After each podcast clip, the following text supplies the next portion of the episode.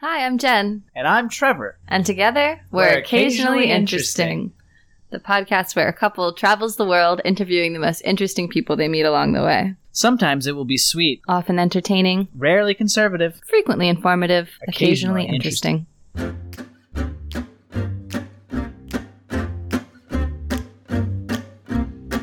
Occasionally interesting.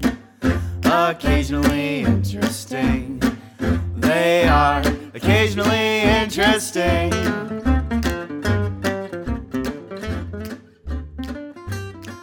Well, what is the most unrealistic thing you believe in? He's giving us really shifty eyes right now. What is the most unrealistic thing I believe in? Mm-hmm. Yes. Well, I think it's very realistic. Love is the greatest force in the universe. Love? Love is the greatest force in the universe. If there was one behavior or action you could get everyone in the world to do or stop doing, what would it be?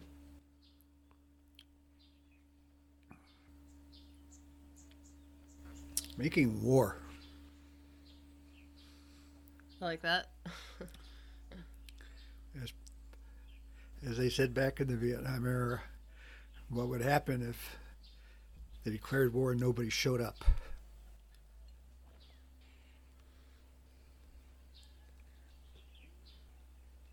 What is the most annoying thing about people?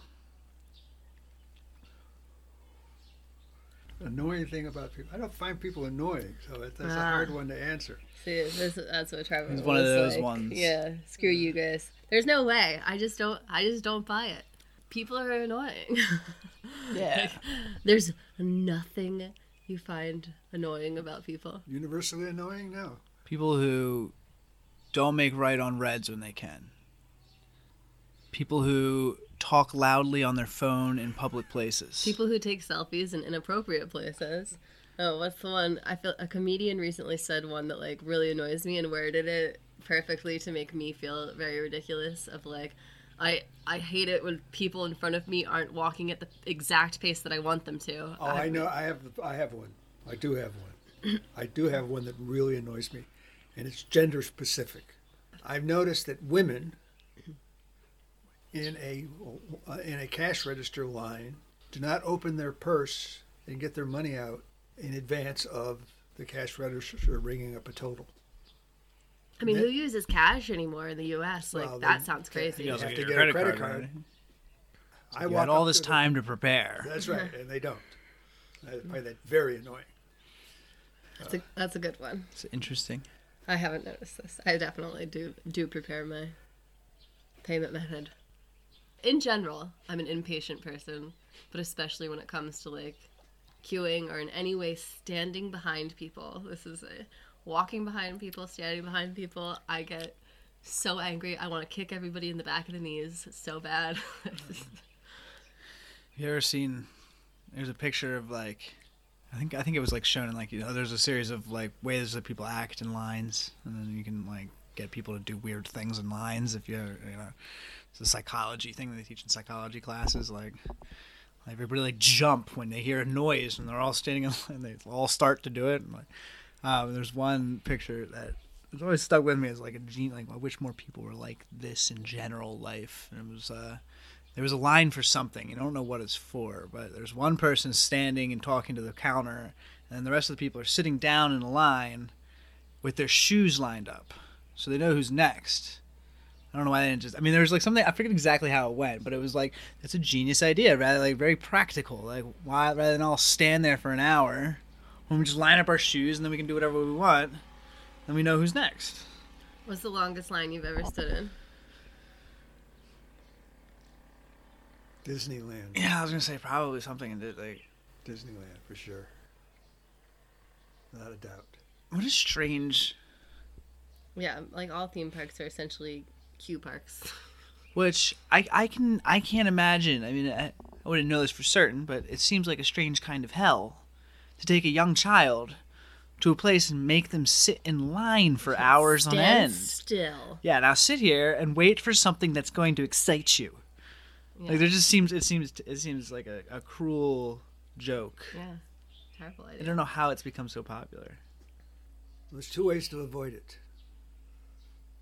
Bring someone in a wheelchair, Oh yeah, I, I've learned about that hack. or date one of the staff. Hmm. I think you can also pay an exorbitant amount of money and get a special pass. But I like your ways better.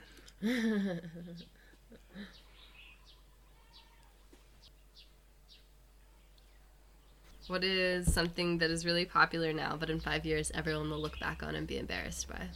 Facebook. Just Facebook in general. Facebook in general. I it'll be. I mean, seriously, it's been. I don't believe we did that. For, it's been over 15 years I that it's been mainstream. I don't think it's going away. I think maybe the current. I'm sure the current format that it's in is going to change, and perhaps and hopefully the way that the general public interacts with it is going to change. But Facebook well, that as an effectively entity, that effectively means that Facebook went away. Facebook as we know it. Let's put it that way. Yeah, Facebook as we knew it in 2015 is completely gone. Facebook as we knew it 2010 completely gone. You think so? I mean, 2010 I can't actually really remember 20 Oh, I didn't have Facebook in 2015, but 2010 uh, was all about you know, poking and no, I don't really remember. But, Like there was a lot of like writing on each other's walls. It was yeah, it was very different. I feel like it was much less uh I don't remember. Did Facebook advertising exist then, or was it just that I was 20 and nobody was targeting me? I don't know. It's interesting. Yeah, I don't think Facebook's going anywhere. I think I think I think we're seeing the beginnings of a virtualization of our of our essence. And that's only going to get worse or more intricate, I guess. Worse is up to us. Have you seen the movie Her with Joaquin Phoenix? Yes. So s- Trevor watched the first like half and then was like, I get the basic idea, but I want to know what happens. So he just like scrubbed through the rest of the movie. to be like, That was probably a was- good. he thought it was good- too boring to, Yeah, to actually that's watch every moment of it. That's true. Once, once you get once you get what's going on, then you can you can jump to the end. Yeah, it was a great way to watch that film. it was an intri- intriguing film. I think I watched it. The way, the way it was the Lord intended. intended. What is your favorite thing about yourself? Hmm. I get along with me very well. Very comfortable in my own skin. My insides and my outsides are the same. I don't have to put on a facade for the world. What you see is pretty much what you get.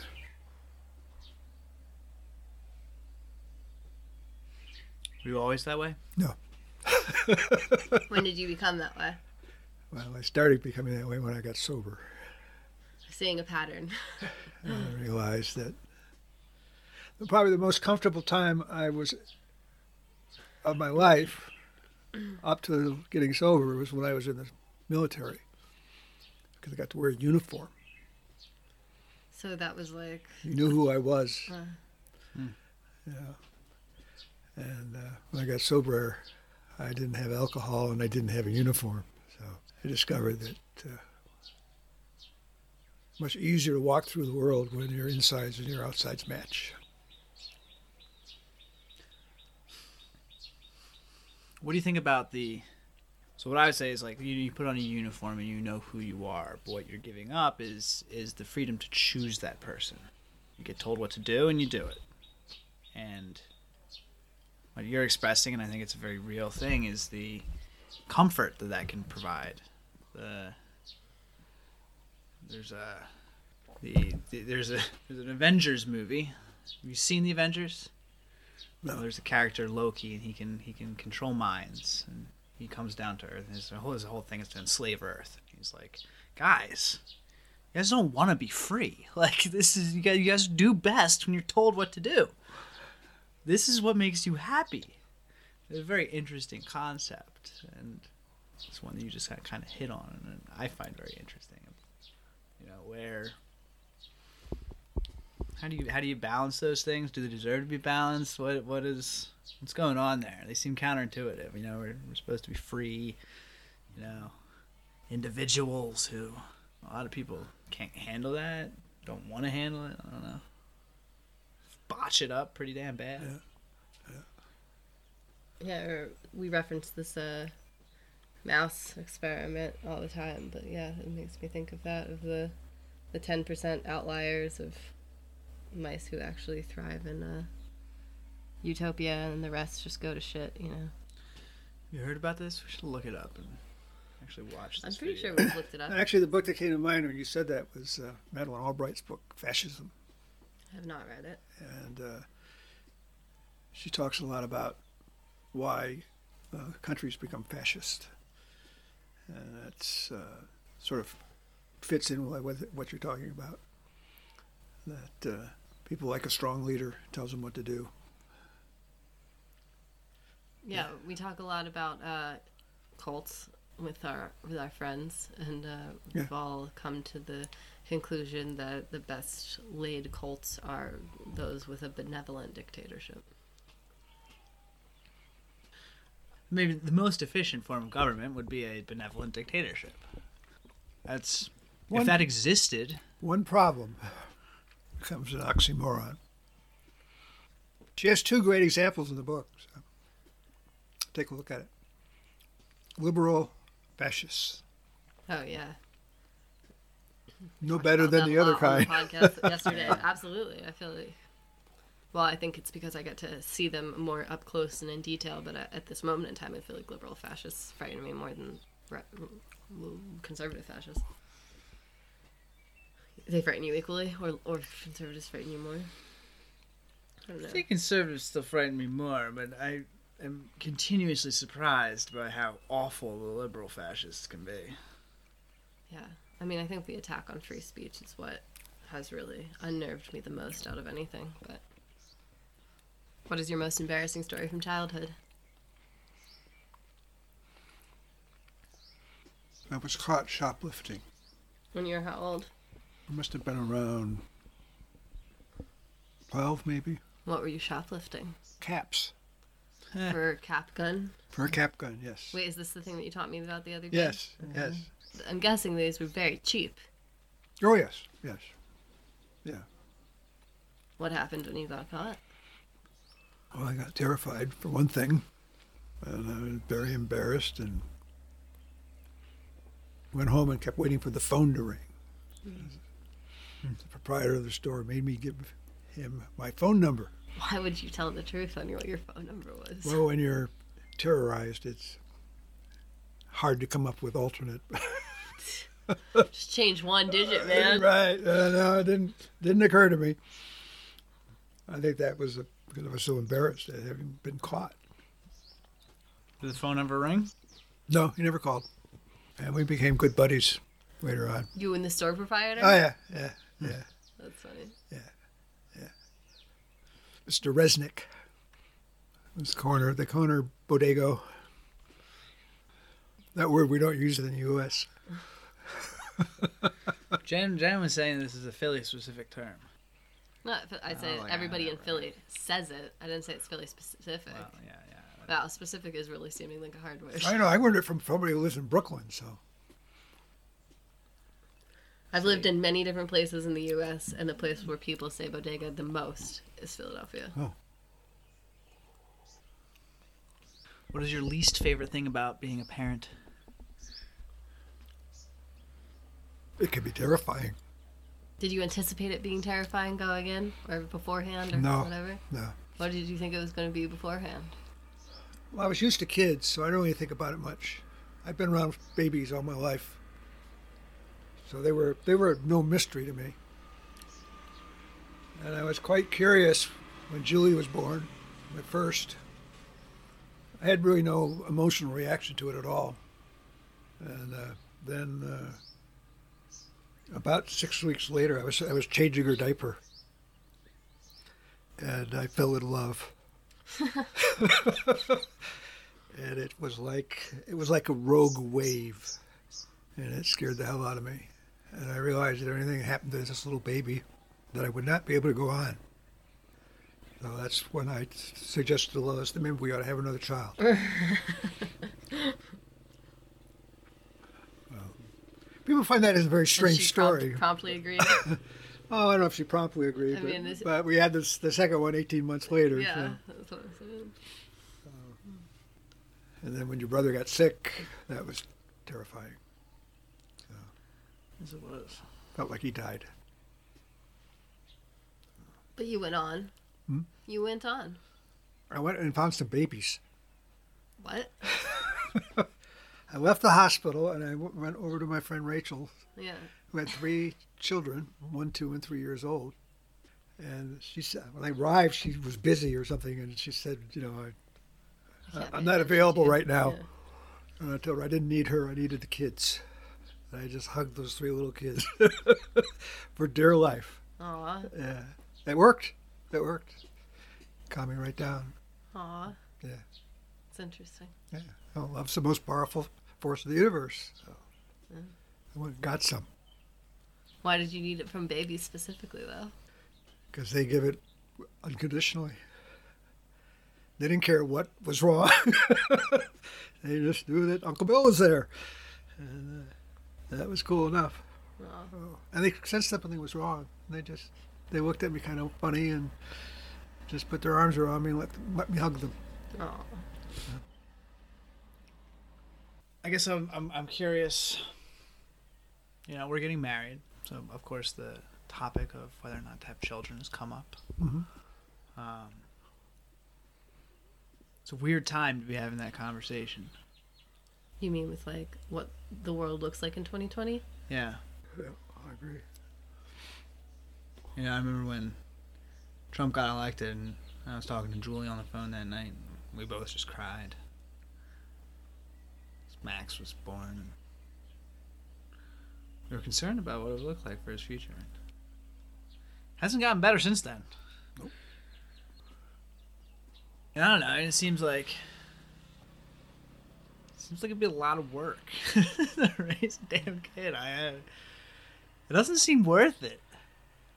You know, it's funny you say that because I look at new parents now and I think that. And I never felt that having my own. So I can see why where you're where you're sitting. I mean, it's also been a progression towards like to be a good parent today is increasingly more involvement in helicoptering than it oh, was Oh, when don't we were kids. Absolutely. Are you kidding? You don't know? Kids today aren't allowed to like go outside the house. They're not allowed to play with the neighborhood kids. They're not allowed to run down the street. They're not allowed to climb the trees. You're you're a neglectful parent and you can be arrested if your kid walks home from school alone. To the point where now, like, two states have had to make laws that say that parents won't get in trouble for allowing their kids to be kids. Right. I think it started with Maryland to the the opposite way, where the kid went to was allowed to walk to the park, and then the parents got arrested for child endangerment because they let their kid walk to the park. There's a there's a there's a great there's a great little essay about kids today,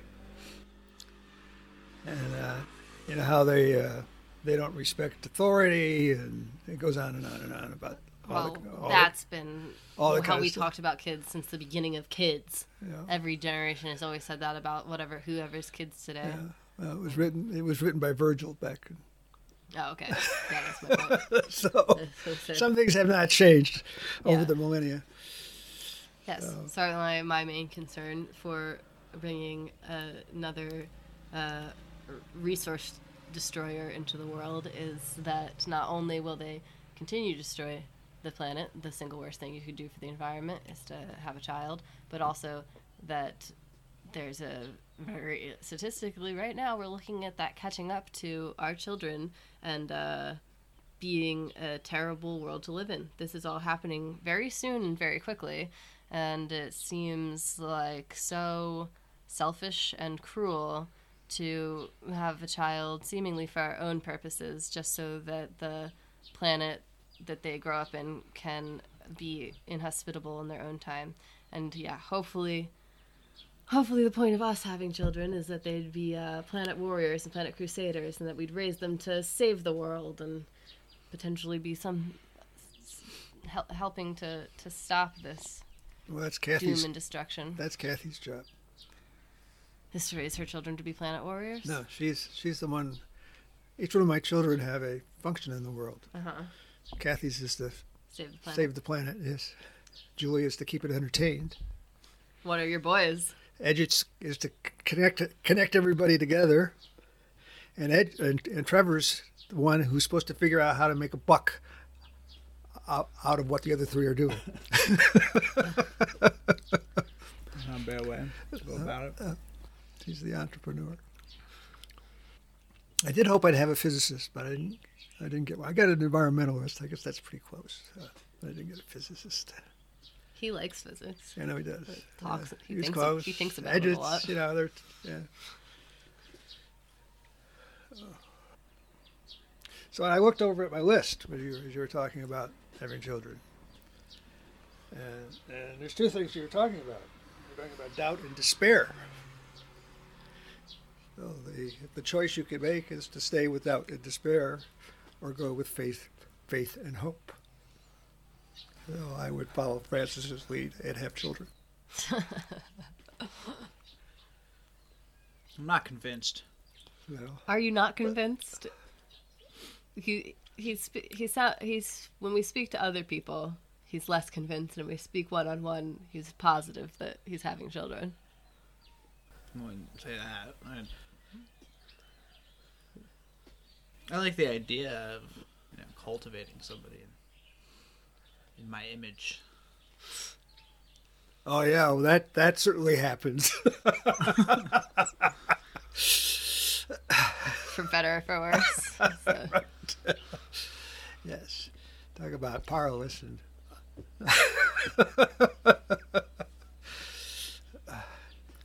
the uh, the uh, serenity prayer comes in really handy when you have children. Comes in really handy no matter what. But especially, My favorite. especially for my parents. I don't think I don't, I don't know if I'd have the energy though. I don't, worrying about a puppy is enough. yeah. Some of my puppies are worse. Go on. Well, you- you know you're going to lose the puppy. Puppy's going to is is probably going to die before you do. No, it's fine. We made a pact. To- to- We're all being immortal. And then it's really tough to get medical insurance for them. Well, this is why we live in a country where it is very easy and affordable to take care of yourself and your pet. Even when it is itchy paws. Yeah, we're gonna. Speaking of which, taking taking this guy to the vet today. Yeah, I'm quite happy with this uh, level of fear and worry. I don't know, it seems a little much for me. It's a lot of fear and worry. For Chew, wait, what? Yeah, for Chewy. Oh yeah, and you want you want to exponentialize that with your progeny? Yeah. No. Well, the good news is that e- either decision is fine. To have children or not have children. Do you think that's a new Yeah, Yeah. I do. idea? I do. Yeah, that's how my mom talks about it. Of like, it's just a completely new idea. Like, it wasn't even a question that people asked themselves when they were in their reproductive years. That it was just like, Kind of like joining the military. It's just it was just a given. yeah, We never really thought about it. It was just something we did.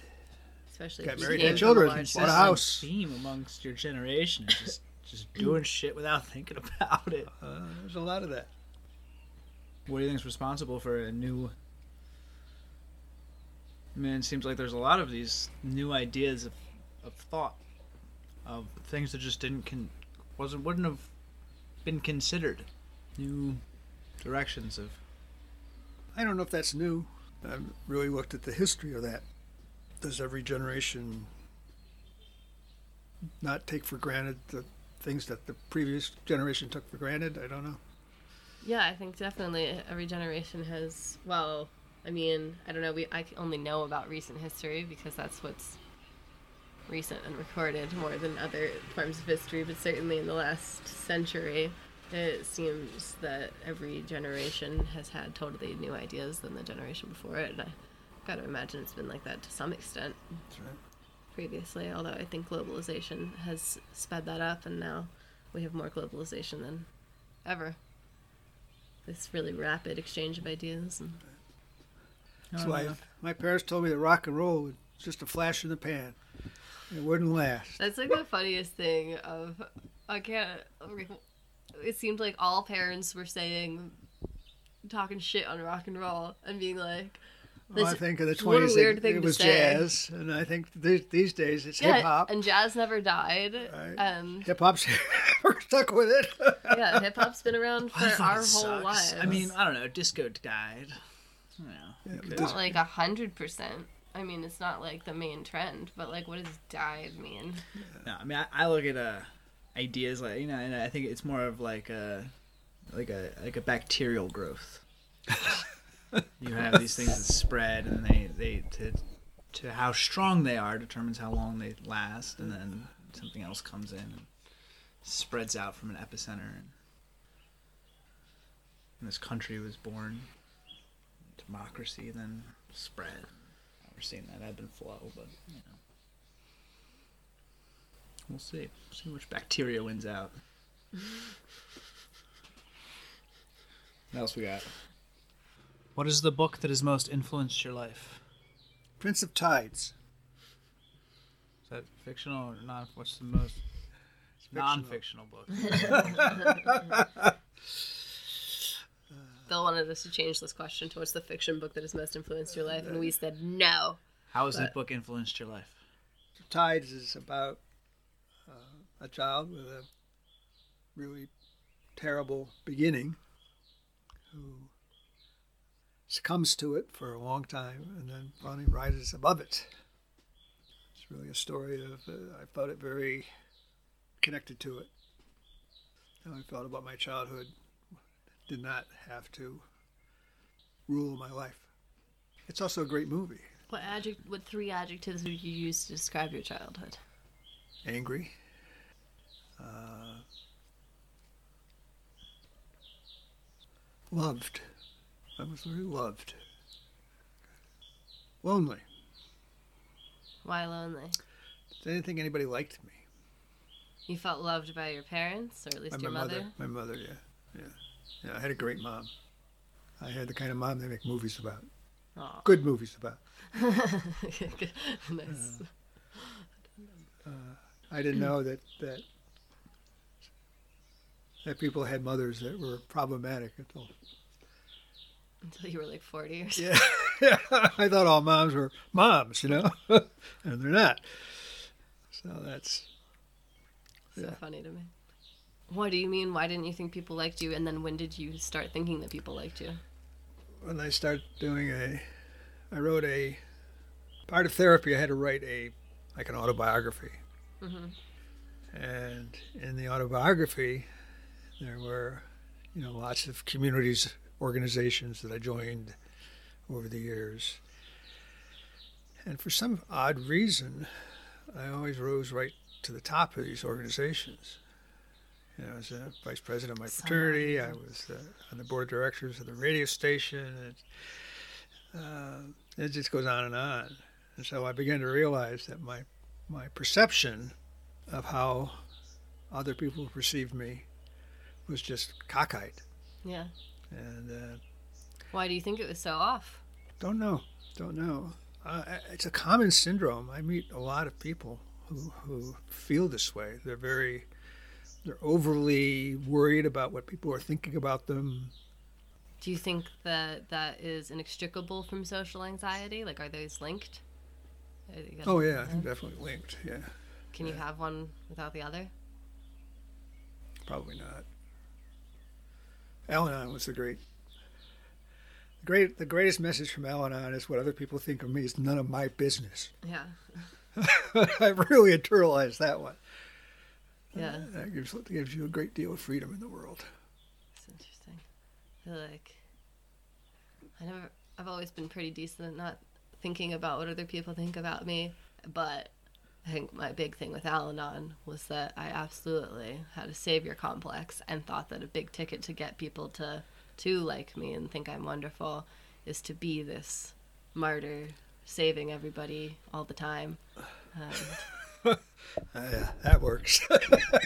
I mean, I did. I like people. Yeah, I I, got a lot I- of positive I- reinforcement, but it came at a great cost. yeah, that's for sure. That's for sure. Uh, how do you feel about compliments? About compliments? Yeah, about yourself. I say thank you. How do you feel about them? Uh, I'm a little uneasy sometimes, but I've I've trained myself To accept them with to accept grace. them and simply say thank you. Yes. What do you, what do you think? What why are you uneasy sometimes? Well, I lived I lived for a long time thinking that if you really if you really knew me, you wouldn't like me. And that's why my insides and my outsides didn't match. Is that because you didn't like yourself, or because Oh, you yeah. had a screwed up Big time. perception of how people actually thought about you, or both? Both, both. It's like it's like body dysmorphia of a personality. It's so interesting. Yeah, a terrible way to live. Yes, sounds absolutely dreadful. It's nice to find out you have choices about that kind of thing. You don't have to live that way. Yeah. And Is it St. Francis's prayer that taught you that you have choices about that, or No, I think that was 12 steps. Mr. Lincoln, yeah? Uh, we're as happy as if we decide we, we, we, we make a decision to be happy. Yeah, Yeah. Yeah, happiness is a habit. Yeah. How do you feel about compliments? Depends on the compliment. Depends on the giver. I feel that they're genuine and something that I value, then sure. If it's not something I value and genuine, and it's like okay, and something that I disagree with, then I become skeptical. Hmm, yeah. The one I find the strangest is my eyes. How much people love your eyes? People love my eyes. Yeah. and that, that always it it always kind of it used to sort of take me aback. Now it just sort of amuses me. Yeah. But I hear that I'm, I've been looking at Trevor's eyes, and I wonder how if we're the if they're the same color as mine, or They're very similar, definitely. yeah. Uh, yeah, I guess. I, I certainly think Trevor has beautiful eyes, but it has been very like weird to go through the world with him and be like, people will just like carte blanche accept him into things because they're like he has kind eyes. End of story. Like obviously he's a good person. Like this has happened so many times where people give say this direct feedback to me of like, Yeah. oh yeah, I don't need to know anything else about him. Clearly he's good and you've made a good choice. Look at his eyes. And I'm like, what? What are you saying? Like this makes just because they're like light Frank blue? Sinatra and Dean Martin had the same eyes. So weird. What? What is that? Like just what? I wait. What? Dean Martin had Dean Martin, big oh, blue eyes. Oh yes, he did. Yes, he did. But like Frank Sinatra is the most like famous blue-eyed dude ever. Right. Like literally called old blue eyes. Oh, blue eyes. And I do not think of Dean Martin as old blue eyes. I, I do. I do. uh, okay. He was. They, they in his movies. Yeah. I, I think they gave him blue contacts with his blue eyes Interesting. because his eyes kind of flash at the camera. Same with Bing Crosby. Have you seen White Christmas? I feel like this, the Bing techni- Crosby Technicolor is noticeably kind of like eyes. yeah, Bing Crosby's eyes. Bing Crosby's eyes look like your eyes in, in White Christmas anyway. I think that was Dean. Martin has brown eyes. Yeah, man. I've been saying. Really? Yeah, I did not think so. I mean, I think of him as handsome, but I think of him as like Italian. I'll be damned. wow. We just looked up a picture of Dean Martin. Well, like I said, they gave him contacts in the movies. Oh, that's funny. Ah, huh. Another another myth exploded. Do you feel like your children are more similar or more different to one another? Different for four four very distinct individuals. That's why it's my favorite thing in the world is to get them together and get them in, into usually a political conversation, and then I retreat to the corner of the room and just The, are, Listen. you, are you guys all basically on the same page with like some subtle Oh, no. differences? I mean, we did have a really long argument with Kathy about turquoise the first time we visited Durango, and turquoise and moccasins, cultural misappropriation in general. She's much more Sensitive. sensitive. Yeah, No, they don't. They make they they are in fundamental agreement at, at, at one level, but it, the, the devil's in the details, yeah. and and they're devilish, and then they love to argue with one another. They also get along swimmingly. Yes, yes, it's really it's really great fun, and a lot of people who have sat there with me and watched this phenomenon uh, uh, are charmed by it. Yes, certainly. I think one of the the reasons why a lot of people, I'd say the majority of people, don't interest me is I was fortunate enough to grow up with interesting parents and interesting siblings. Yeah. where the standard conversation of weather or who won the game last night or is just so dull that it bores me to tears. Hmm. Totally. I say this too. We talk about this with some frequency of being like, I really like people in general. I like interacting with people. But like, I don't deeply like hardly anybody because I think, yeah, was, I, the, my immediate, I was born into my best friend and soulmate, my cousin Kelsey. And she's the, she's set the bar ridiculously high. She's just the greatest person that's ever existed. And then, and, and so are my parents. And what chance does anybody else stand? Everybody's pretty, uh, yeah, you, you made the cut, but I'd say, yeah, I know, I totally agree with your family. Your family is the t- level of interesting and awesome that, that I've been looking for my whole life. How do you feel about sports? Yeah, Were you actually unsure? I'm a uh, I'm a fair weather sports fan. I love Philadelphia teams when they're winning.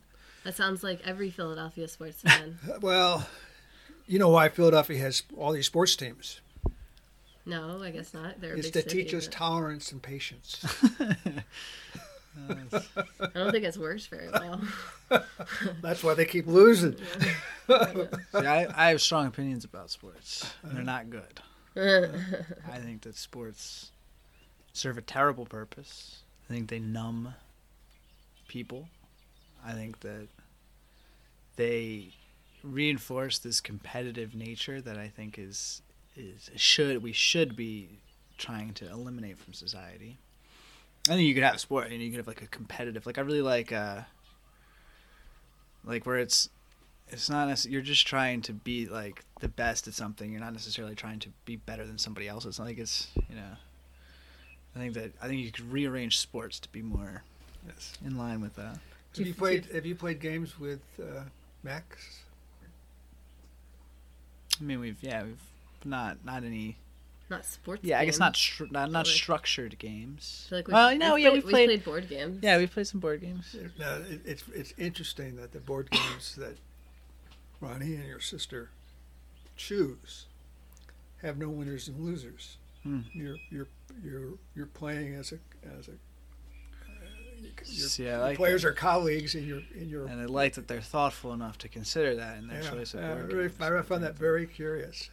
I think that's a, a wise choice. I mean, it just makes me so sad, like that people. You know, Andy was here the other day, and we were talking about sports and the way that people get excited and, and really like.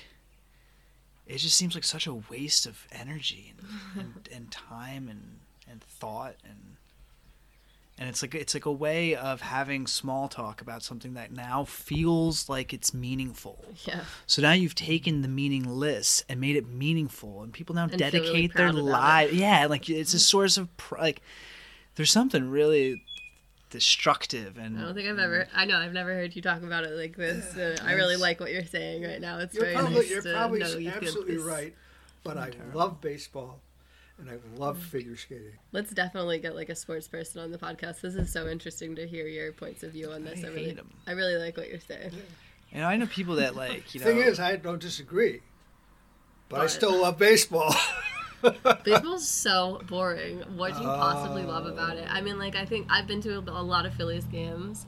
I think there is something like fun, and if you if you go with like a big bunch of your family, but I'm never watching the game. It's the atmosphere of like going to the Ever play the sport? stadium. Yeah. Hate it. I have I have had I've had winged uh, scapulas my whole life. They're like really really really winged, not connected. I am so unbelievably bad at should throwing watch her throw balls. something. It is Trevor's maybe the Well, thing no that cheers him up like most in the world is to watch me throw a dart. Hey, I'm good Oh my at I'm good at things that aren't um arm. That was funny. We should go get tacos later, and you can watch her throw some darts. It's it's quite the This quite is- the I scene. might be the worst dart thrower. I, don't, I think that she never made more than one dart on the board at one time. but, Like, Going for like 30 minutes. yeah, it was impressive. It was very, you know, the best. I, I worst do it for you, player. dear. Yeah. I, I feel like I have a lot of pizzazz. You're getting better at ping pong. I'll admit that. Um, you've come a long way. Thank you so much. Um, But yes, I have strong opinions about sports. How do you feel about show. chess? I like chess. It's also built on the same paradigm. Yeah. But I don't I mean well, so it could just be that it's not necessarily, you know, the sports, it's how how society is formed around the sports. And yeah, I mean I think that they're kind of they kind of go step and step, but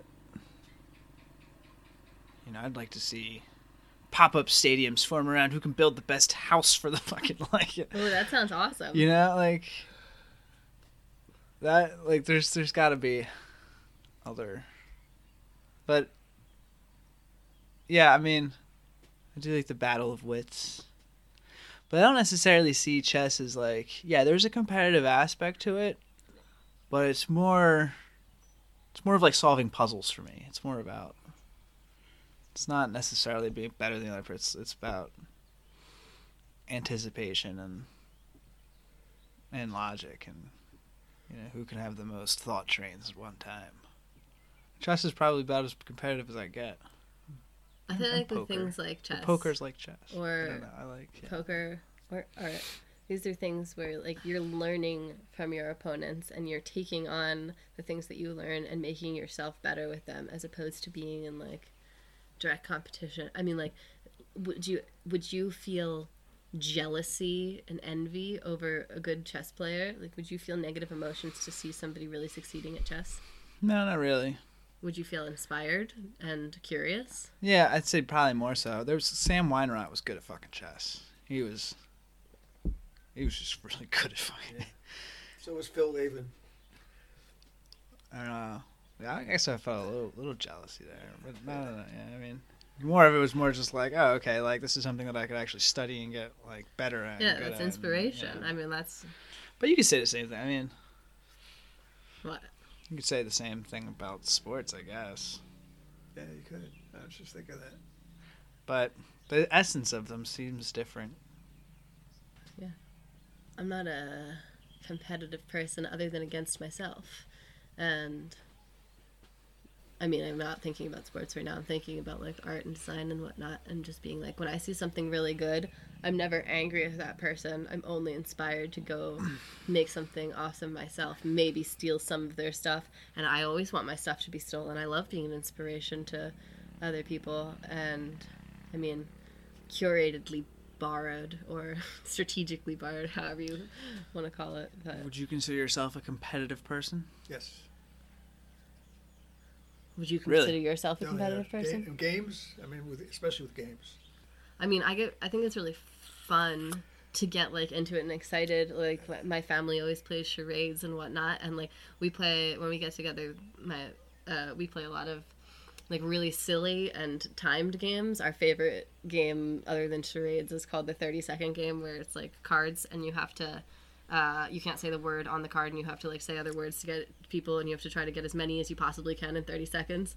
And I'd say we get like it's but is not the right word. Everybody wants to win and like go really fast, but it's just like it's just about having a hilarious time with Yeah, I people you take that- love. I would take that very seriously. I, would- I would- I, mean- feel like I judge competitiveness based on how poorly you lose, Oh, that's not necessarily how much you want to win. I don't know if that's typical or how generally people Yeah. would. I it, was, like it was that. funny, you know, at Christmas, uh, Terry and Lois were in the same room, and Terry's just started to take bridge lessons, and Lois and I used to play bridge a lot. Hmm. And so when Terry said that she was taking bridge lessons, Lois went, "Uh oh, you're not going to play with Bill, are you?" Because I take I take the game very seriously, and uh, it's not a social event. It's it's I'm into it, and uh, I guess I guess I'm I guess I'm. That's similar. why I- if there's I a game being played, I want the game to be played seriously. There we go. yes, that's how I feel. But like, if I beat you at a game, you wouldn't carry over like real life resentment towards me. like, Like, especially, I mean, if you, then I'd be happy that you. Yeah, I might go back and get out a chess book. Yeah, yeah, I might step up my game. But, alright. what life practices do you do to keep yourself sane and balanced?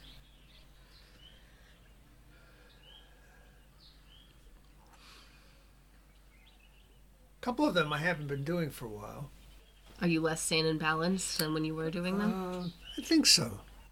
Uh, I used to belong to a faith community, and I'm not active in a faith community now. And uh, I miss it a lot. Not enough. what do you to- miss about it? Yeah. Why? Uh, I take time out to be to connect with a higher power. And uh, and I love the I love the liturgy of the Catholic Church, Episcopal Church. What is liturgy? Liturgy is the smells and bells. It's the show, Hmm. and its purpose is to. It's repetitive. It's the same thing every week. Uh, so it has a rhythm, and it allows Nathan you to refer that as ritual magic. Yes, yes, it's a good way to put it. And it it it puts you in a place where you're kind of blocks out the rest of the world. You're receptive, Yes, open to rec- Yep. receiving it. that's what we have liturgy. And the music's wonderful. Love the sermons.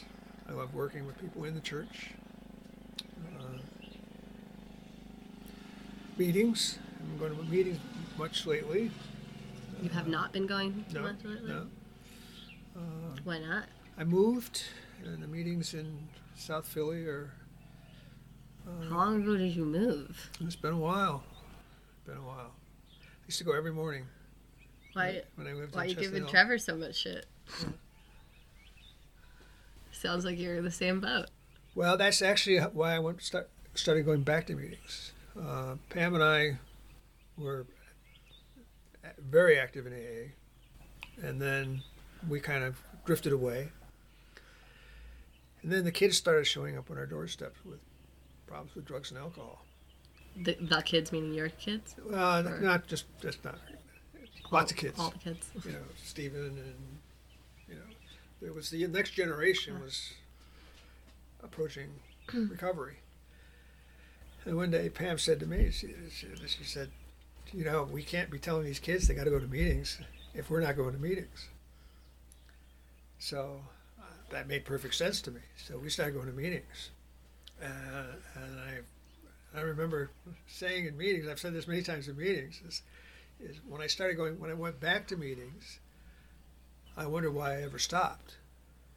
Because I really liked going to meetings. Uh huh.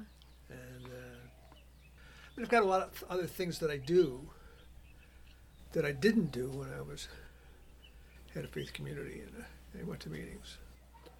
Yeah, it sounds to me, as an outsider perspective, that your life is a lot more fun now. Well, it's music and, and dancing. Yeah. Uh, I mean, the, the, the dancing, both have a sense of community, much as the church and the program did. So Yeah. I, I, I, I, need that. And uh, music kind of takes you into a different place. You can't, uh, you can't look at a piece of sheet music and have a guitar in your hand and think about much anything else. Mm-hmm. So it takes you out of the world. Uh, I really like that.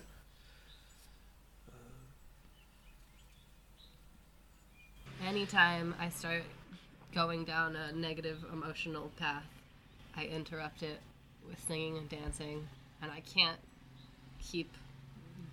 I can't get. I can't get more negative once I start singing and dancing, and inevitably, if I if I do it probably for at least five minutes, I'm going to reverse my path. And Well- that's how I learned to not do or have drugs or alcohol. Is that I've been singing and dancing from a very long age. I didn't know that people did bad things as coping mechanisms until I was like in my twenties. I thought that if you started feeling bad, you did something to make yourself feel good.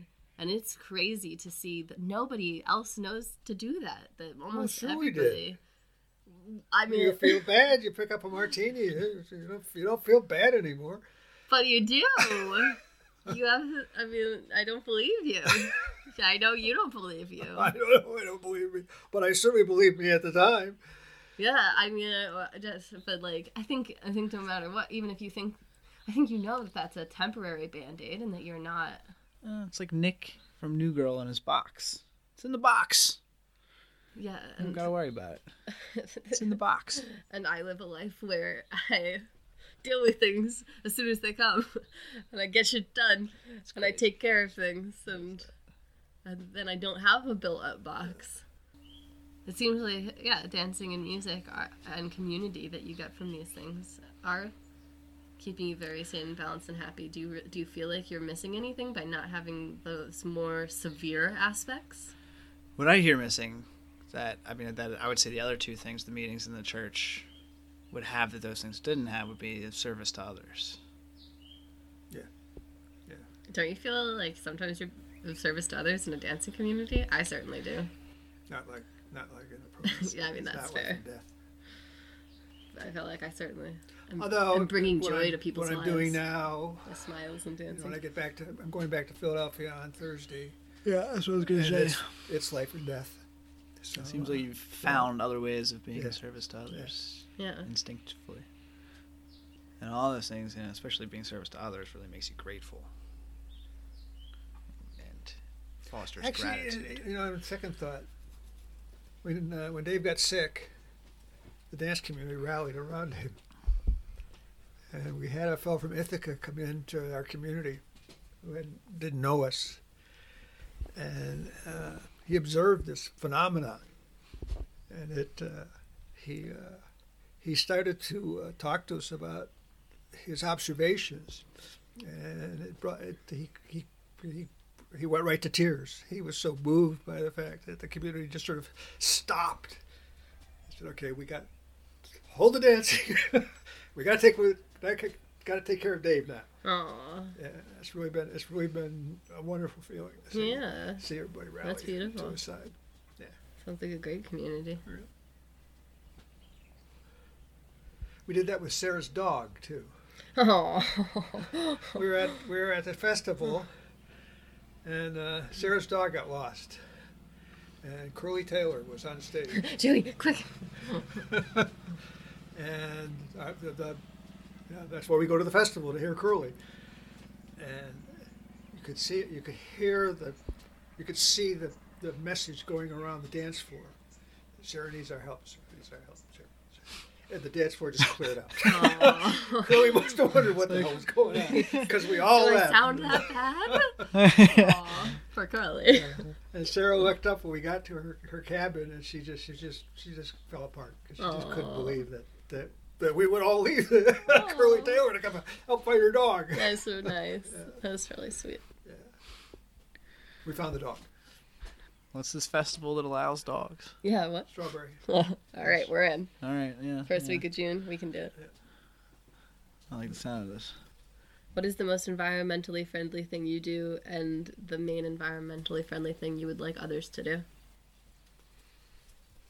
I would like them to give up recycling and get political. And what does it mean to get political? Means to rather than worry about where you're going to put your plastic bags, get on the phone and write your congressman and get get some laws passed to save our planet. I think we're the the, the, the recycling movement and all this stuff is a as Mr. Lennon would say, it's an opiate for the masses. It makes makes us feel like we're doing something. And corporate America in one minute produces more waste than we can recycle in a lifetime. What legislation? Write about write write to them about what? Have them do what? What's where's Well, for one thing, where's tell Bill's them admit that global warming is for real and that it's our fault. Still, it's just absurd. Go listen to episode 19, I think, with uh, the other bill Yeah, he's, he's to hear sp- specifically what you should be calling your congressman about. Michigan. We do have a, no- a lot of non-U.S. listeners, but you guys probably also. I mean, you're doing better than the U.S., but I'm sure there's still political action you can take. I don't know what it is, but do it anyway. And the carbon credits. Oh, Because I I've was never wrong. completely Bill is understood. episode 17. Listen to episode 17. You'll get an explanation. Okay, good. Yeah. Um, Kind of is me. Bill HR What baffles you? 763 Energy Innovation and Carbon Dividend Act. there's a link on the occasionallyinteresting.com. What baffles you about it? Baffles me about what? Carbon credit? I just don't understand the mechanism. Yeah, definitely listen to this episode. I mean, He's I- part of the people who got the legislation written, and he talks about it in ways that make it make a lot of sense. Yeah, I've heard, I've heard, I've heard environmentalists talk about it. I've heard econo- economists talk about it. Uh, I I believe them. I just don't understand them.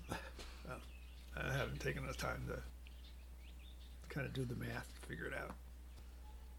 Yeah, I mean, I think more than anything, there needs to be a cultural shift, though. Stop spending money on shit that is plastic.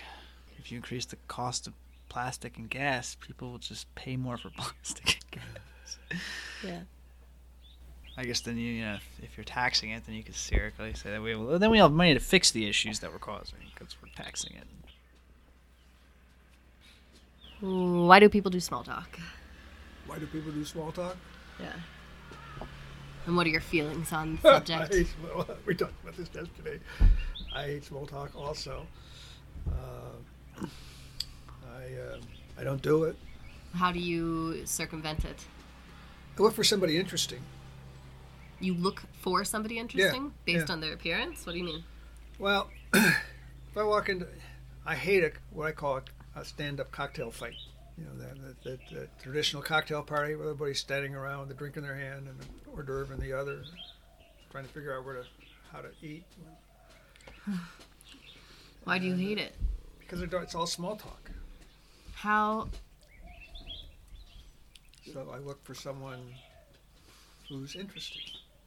We're not having standard seating at our wedding. We're having a handful of like long camp tables, uh, like five little cocktail tables, but it's this huge room with this giant wraparound porch, and we want people to move and mingle and like not be put in a preset group.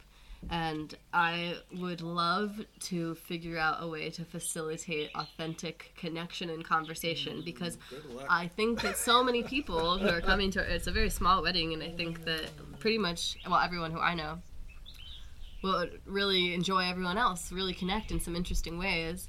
But how do we get people to not just say bullshit? Well, when my friend Bill Liebert got married, he got married in Washington, and I went to his wedding, and I didn't know a soul at the wedding except for the bride and groom. Mm-hmm. And I got there a little late for the reception, so the restaurant was full. Mhm. Already, people were already seated. And I looked around, and, and one of the tables had a, a, a black couple. All the rest of the, of the room was white. So I thought, well, that's interesting. Let's go find out what this is about. Who's I don't know if it was Bill's friend or Kathy's friend or what their connection was. And I went down and sat down, started talking to this fellow, and uh, uh, turns out he was a uh, he was a blues mus- musician who had who had given up the blues because he didn't like the culture, and uh, switched to gospel. And he said not only was it healthier, but for the first time in his life, he was actually making money making music. That's And we got we got very deep in the conversation, and at one point his wife turned to turned to him and said, "You know, dear, you we have other people at the table that you probably want to talk to as well." And he looked at her. He goes, "Woman, leave me be. I'm witnessing here." Trevor says that to me all the time.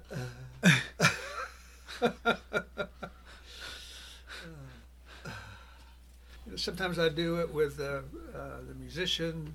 Sometimes it's the wait staff. I find somebody in the room that sort of intrigues me, either by for whatever reason. It works. It's it's a. I think it's just the fact that it's a conscious effort. makes it work. Well, but there are a lot of circumstances where you're not walking into a big room with lots of different people to choose from. There's a lot of circumstances where you're sat at a table, like us eating on Walking Street the other night, and there's maybe two people to talk to. How do you not get into bullshit? Talk politics. Politics is its own form of bullshit. Yeah.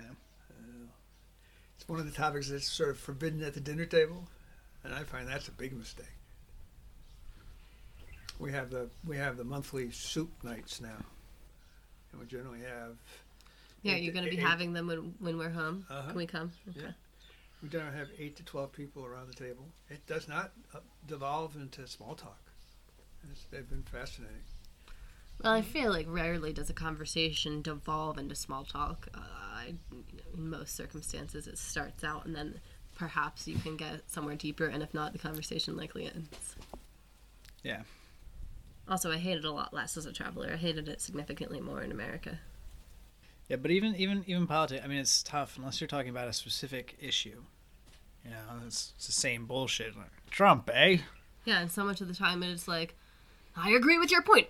I agree with your point, but also here's this other point. Well, I agree with that too.